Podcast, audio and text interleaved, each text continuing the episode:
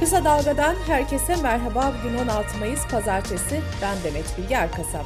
Gündemin öne çıkan gelişmelerinden derleyerek hazırladığımız Kısa Dalga Bülten başlıyor. A K P Grup Başkan Vekili Cahit Özkan'ın Birleşik Arap Emirlikleri ile ilgili sözlerinin ardından A K P sözcüsü Ömer Çelik'in "Partimizin görüşünü yansıtmamaktadır" açıklaması siyasetin gündemine oturdu.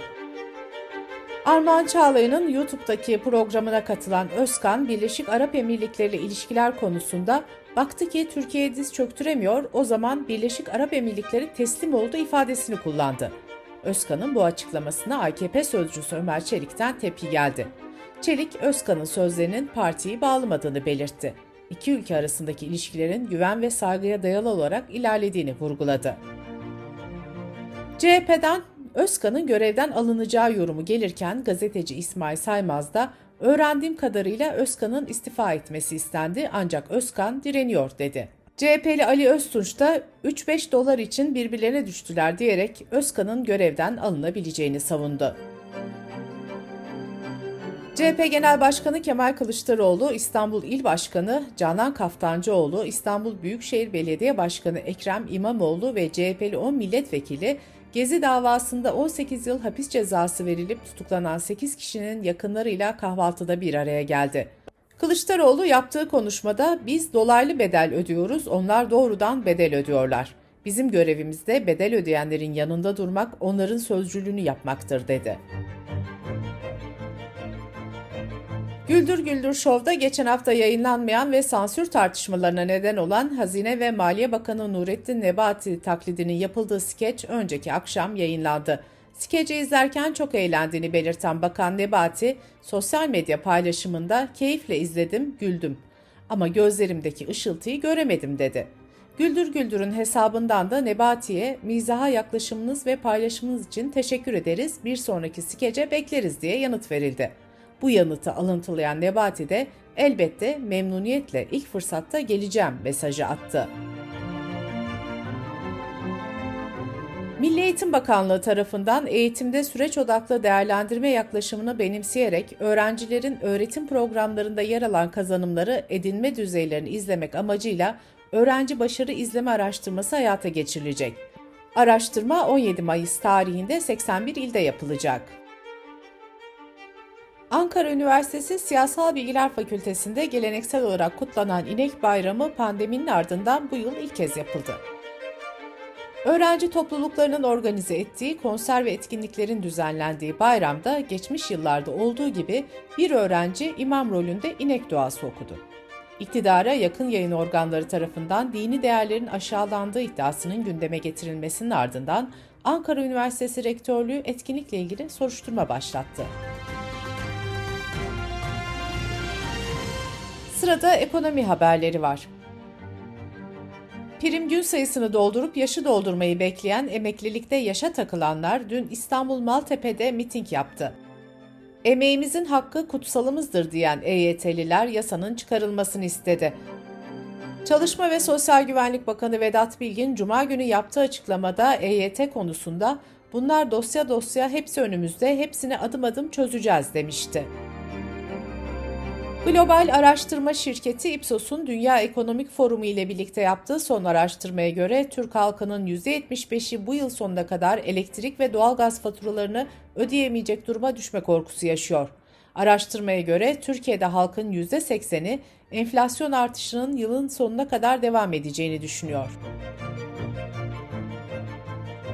Türkiye'nin elli bin tonluk buğday sipariş ettiği Hindistan ani bir kararla ülke dışına satışı durdurdu. Savaş nedeniyle Ukrayna ve Rusya'nın devre dışı kalmasıyla küresel buğday tedarikinde ön plana çıkan Hindistan'da iç fiyatları dengelemek amacıyla bu kararın alındığı belirtiliyor. Geçen yıl Türkiye'nin buğday üretimi on yedi virgül beş milyon tondu. Bu yıl üretim artışı beklenmiyor. Tüketim ise yirmi milyon tonu buluyor. Türkiye Ziraatçiler Derneği Genel Başkanı Hüseyin Demirtaş, kuraklığın yanı sıra çiftçinin maliyetler nedeniyle gübreleme yapamadığını belirterek bu konuda sıkıntı yaşanabileceğini belirtiyor. Dış politika ve dünyadan gelişmelerle Kısa Dalga Bülten'e devam ediyoruz. Finlandiya ve İsveç'in NATO üyeliği talebiyle başlayan gerilim sürüyor. Finlandiya dün resmi olarak üyelik için başvuracağını açıkladı. Rusya, bin üç yüz kilometrelik sınır paylaştığı Finlandiya'nın NATO üyeliğine karşı çıkıyor ve tehdit olarak değerlendiriyor. Cumhurbaşkanı Recep Tayyip Erdoğan da Cuma günü yaptığı açıklamada Finlandiya ve İsveç'in NATO üyeliğine olumlu bakmadıklarını söylemişti.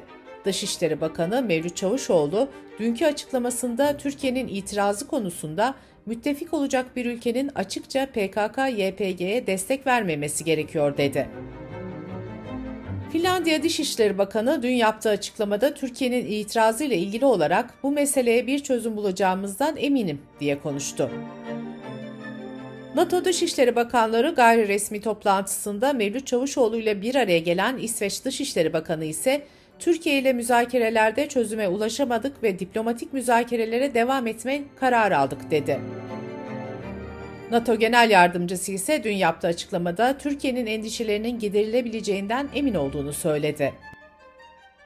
Ukrayna Devlet Başkanı Zelenski, Rus ordularını Ukrayna'dan çıkarmaya zorladıklarını belirtirken Donbas'taki durumla ilgili de tam ölçekli işgalin sekseninci gününde durum özellikle çılgın görünüyor dedi. Zelenski ayrıca Ukrayna'nın güvenliğinin garanti altına alınması halinde gıda piyasasının eski haline daha çabuk döneceğini belirtti. İtalya'nın Torino kentinde düzenlenen Eurovision şarkı yarışmasının final gecesinde Ukrayna birinci oldu. Rusya'nın bu yılki yarışmaya katılması Ukrayna'ya yönelik saldırıları nedeniyle Avrupa Yayın Birliği tarafından yasaklanmıştı. Amerika'nın New York eyaletinin Buffalo kentinde üzerinde askeri kamuflaj üniforması olan on sekiz yaşındaki bir kişi bir süpermarkette ırkçı sloganlar atarak alışveriş yapanların üzerine ateş açtı. on kişi yaşamını yitirdi. Saldırıda yaşamını yitirenlerin tamamının siyah Amerikalı olduğu bilgisi verildi. Amerika'da kürtaj hakkını koruyan bin dokuz yüz yetmiş üç tarihli kararın iptal edileceğine yönelik iddialar ülke genelinde protestoların artmasına neden oldu. Protestoların Haziran ayından başlayarak Yaz Öfkesi adıyla her cumartesi günü düzenli olarak yapılması planlanıyor. Koronavirüs vakaları dünya çapında düşerken endişe verici haberler geldi. Çin'de yirmi dört saatte iki bin yetmiş iki, Hong Kong'da iki yüz doksan sekiz covid on dokuz vakası tespit edildi. Kuzey Kore'de ise yirmi dört saatte yirmi bir kişi yaşamını yitirdi. Avrupa Birliği'nin yürütme organı Avrupa Komisyonu, internet şirketlerini çocuk cinsel istismarı görüntülerine karşı daha aktif önlem almaya zorlamak için yeni bir öneri hazırladı. Yeni düzenleme ile Google, Facebook ve Apple gibi internet hizmet sağlayıcılarına çocuk istismarı görüntülerini belirleyip bildirme zorunluluğu getirilecek. Bültenimizi Kısa Dalga'dan bir öneriyle bitiriyoruz. Eşit Haklar İçin İzleme Derneği ve Kısa Dalga İşbirliği'nde hazırlanan Yasaksız Meydan'da Zeynep Duygu Ağbayır'ın konuğu olan avukat Akçay Taşçı, Gezi Parkı protestolarını ve Gezi davasını anlatıyor. Yasaksız Meydan'ı kısadalga nokta net adresimizden ve podcast platformlarından dinleyebilirsiniz. Gözünüz kulağınız bizde olsun. Kısa Dalga Medya.